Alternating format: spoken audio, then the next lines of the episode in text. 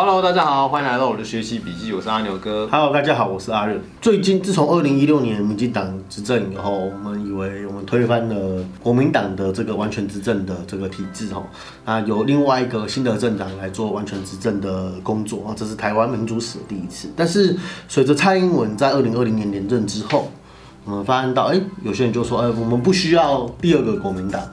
啊，我们还发现到那个民进党，他们开始也出现一些和社会议题上的一些困境。嗯，那我们今天就来聊聊，那到底作为在野党的那些其他小党，包含国民党自己本身，嗯，到底发生了怎样的问题？不知道阿牛哥怎么看呢？他们面对了一个非常严重的问题，就是其实声音都出不来了。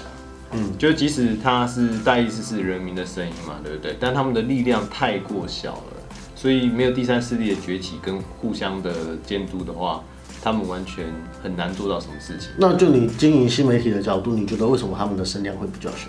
呃，因为我们人民或许也是需要调整的一个部分，因为我们对于议题其实没有很关注嘛，这也就是我们一直在致力的。为什么会做失业率啊？我们为什么会做一些科普的东西？然后就是希望帮大家普及一些知识，然后让大家哎对于基础的概念有更深的认识，有进而选出对于社公民社会比较好的一个政治理念这样子。回到我们把时间往回推到二零零八年到二零一六年，就是国民党完全执政的时候。那其实当时的国会第二大党就是民进党。那你觉得当时民进党作为一个在野党，它有什么值得可取的地方，或者是为什么他后来有能力再拿回执政权？其实我觉得民进党可取的地方是他很会操作媒体。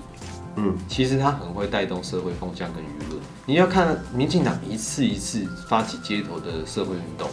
那不论是大的或小的，其实他都操作得当哦。是因为他很会带风向、操纵媒体，甚至蛊惑人心。虽然这是比较更深一点的用词啊，但是这是事实啊。对啊，就是他就是会去做这些动作，以至于整个社会的脉动跟风向容易掌握在他手上。当然，这在韩国瑜现象出现以后，曾经有一度失势，但他很快的又调整回来了，就可以看到，就是说二零二零的胜选，我觉得他是这个是值得你的意思就是说，其实民进党他在戒严时代，他以党外的身份出现的时候，他就本来就有这个街头组织的经验，而且他论述能力也够强。对，所以我们可以知道一件事情，就是。呃，民主进步党的在野的时候，他其实很善尽一个作为一个在野党的责任哈，就是说，包括他运用媒体的风向，对。啊，甚至他提出更进步的论述，是。像我们之前在直播里面谈那个二零一二年他谈美牛、美猪跟美牛的问题他就要求零检出嘛，然后就把国民党弄爆了嘛，对然后现在他弄爆他自己的。太 T K，到时候换你自己来，你就知道了。哎，就是我看网络上一片刷啊，我真的还是郑重呼吁民进党要道歉哦。别人自己做不到的事情，不要叫别人做。他们连那个政策智库没有没有没有评估好，就是故事告诉我们，政治人物的诚信还是很重要的。好，那我们回到我们今天谈的主题，我们今天是要谈的问题是如何做一个好的在野党。阿牛哥怎么看国民党这个政党？哎，其实我是觉得啦，其实每一个政党在初期的时候，其实都有很高的道德理念。但其实我觉得国民党刚刚在创党的时候，比如说孙中山所坚持的这个三民主义的政策，它其实没有什么问题耶。民族、民权、民生，然后这个整个概念，然后贯穿了整个那个时代的一个脉络，即使那个脉络放在今天现在的台湾也是适用的哦。我觉得他有一个非常高的一个道德的一个标准。那很可惜的，蒋介石他不是就是首选嘛，他可能是 后？面当时的首选是汪精卫的。对啊，对啊，这个是哎这这个是部分是这样啊。那来到台湾以后，三民主义它变成了考科的一个部分，那就整个乱掉了嘛，对不对？那他没有坚持当初的这个精神，是觉得蛮可惜的。然后以至于整个崩坏掉。那当然那时候有那时候的困境，这时候有这时候的困境嘛，当然也没办法帮国民党说什么东西。但是他现在就面临到他的主轴抓不稳。然后还有论述 没有论述这样子，我觉得这是非常非常严重的，就是他扮演不了一个好的在野党这样。嗯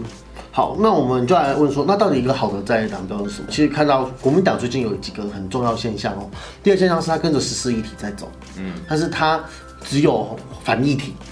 他只能说这个东西不好，他只能提出这个问题，他没有办法提出这个论述，再解决这个问题这样。对他没有办法，比如说像比如说年金改革好了，为什么年金改革被念？就是说当时所谓的泛蓝系统，他们说年金改革会造成人家生计不稳。但是他只一味的去提说我反对这个政策，嗯，那到底替代方案是什么？对为什么没有国民党版的年金改革对，的法案呢？嗯，他说有时代力量就会提啊，对啊，时代力量就提出了一个比较进步的法案，然后你就知道为什么民进党要打时代力量。因为因为有论述的才是危险的嘛。对啊，就是民进党作为现在体系算最成熟的政党，国民党因为过去一直内耗嘛。其实从马王之争之后，那个内耗已经是非常明显的情况下，其实国民党已经没有像我们过去想要那个啊，听起来很厉害啊，然后半夜你会被抓走啊，那个国民党已经消失了。上一集讲黄标，这一集我们也要发布黄标，对，脱序言论，我相信被检举。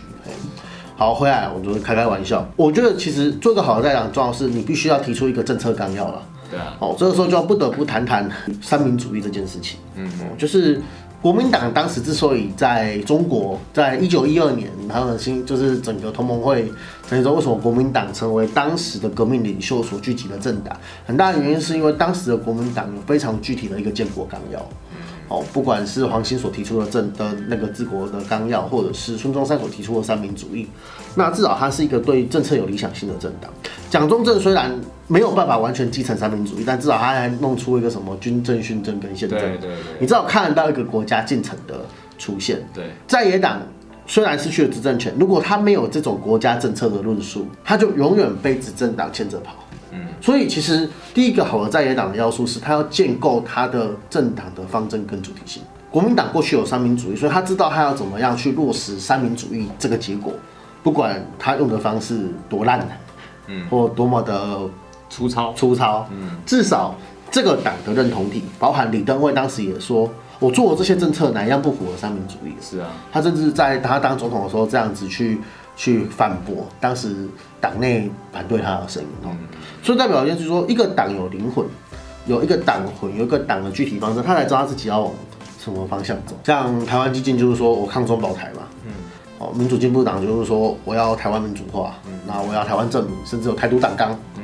那过去的国民党有三民主义，那那时代力量就是他成为人民的政党，那台湾他是故意少说谁啊，说台湾 台湾民众党，他要继承蒋渭水的精神啊，哦只是只是蒋渭水的后代不是那么怂了而已啊。也是啦，对啊，柯文哲他用很多的方式去嫁接蒋介蒋渭水的那个形象，那其实都是一个在塑造党魂的过程。所以就是可以看出来说，第一个要素其实就是党的中心思想。跟党的核心价值跟它的进程是什么，这是很重要的。第二个是提出进步的论述，提出符合你们党的市场需求的论述，不是为了胜选而胜选，而是提出一个党的具体的需求论述。城市政治活动，政治的商品就是理念。嗯，更高的道德标准，对就是更高的政治对理想，对啊，当然你也可以说啊，兼克行政党，或者是所谓的 比较符合民意，对啊，就是走就是的走的民众要干嘛就干嘛，对啊对，但但是其实不可能，这个两者之间就理念跟民意这两者之间还是有落差啊还是有一些平衡啊。对啊哦，所以从这样子的观点来看，我们就会发现到说，一个好的在野党，他必须要去超越执政党的论述嘛，他要能够更贴近民意嘛。你才有可能上台嘛，不然你你你论述也不行，你民意也贴不进，那你上个屁啊！对，那国民党现在的困境是什么？国民党就是他打死五百五十万嘛，这五百五十万一定听他的嘛。但会凋零啊。对，我不确定哦，说不定有年轻人也是会继续支持他。国民党现在的经营方式是，我就守住我的基本盘，反正我不会死，但我也不会扩张，我不会扩张我的基本盘嘛。嗯，他就说我现在维持这样就好了，我就不动了。然后什么议题，反正目前我没有能力打赢民进党的议题。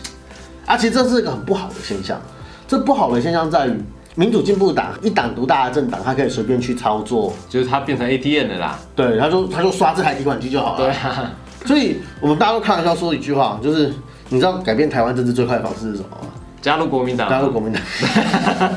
好，明天开始加入。对，加入国民党，改变国民党的体制，让第二大在野党具备监督的功能，自然就往民主化的方向发展。但我们要知道，以目前国民党内部的那个统独立场啊、派系啊，已经很难做到这样子的事情。对啊，但我觉得这是国民党员或所谓的国民党的那五百五十万的支持者，他们必须要去很认真思考的啊的问题啦。哦，那不是因为我本身就不是我政治光谱本来就不是国民党，所以我实在是很难帮他改变什么。对我们只能基于一个良心的建议说，如果你有心要重回执政的话，你应该要多听一些意见啊，多听一些意见啊。啊让不同光谱的人可以出现来发表一些想对，所以第一个重点就是党要有党魂嘛，党要有党的，然后第二个是你的监督是有效的监督，是能够提更贴近人民跟市场需求的论述。对。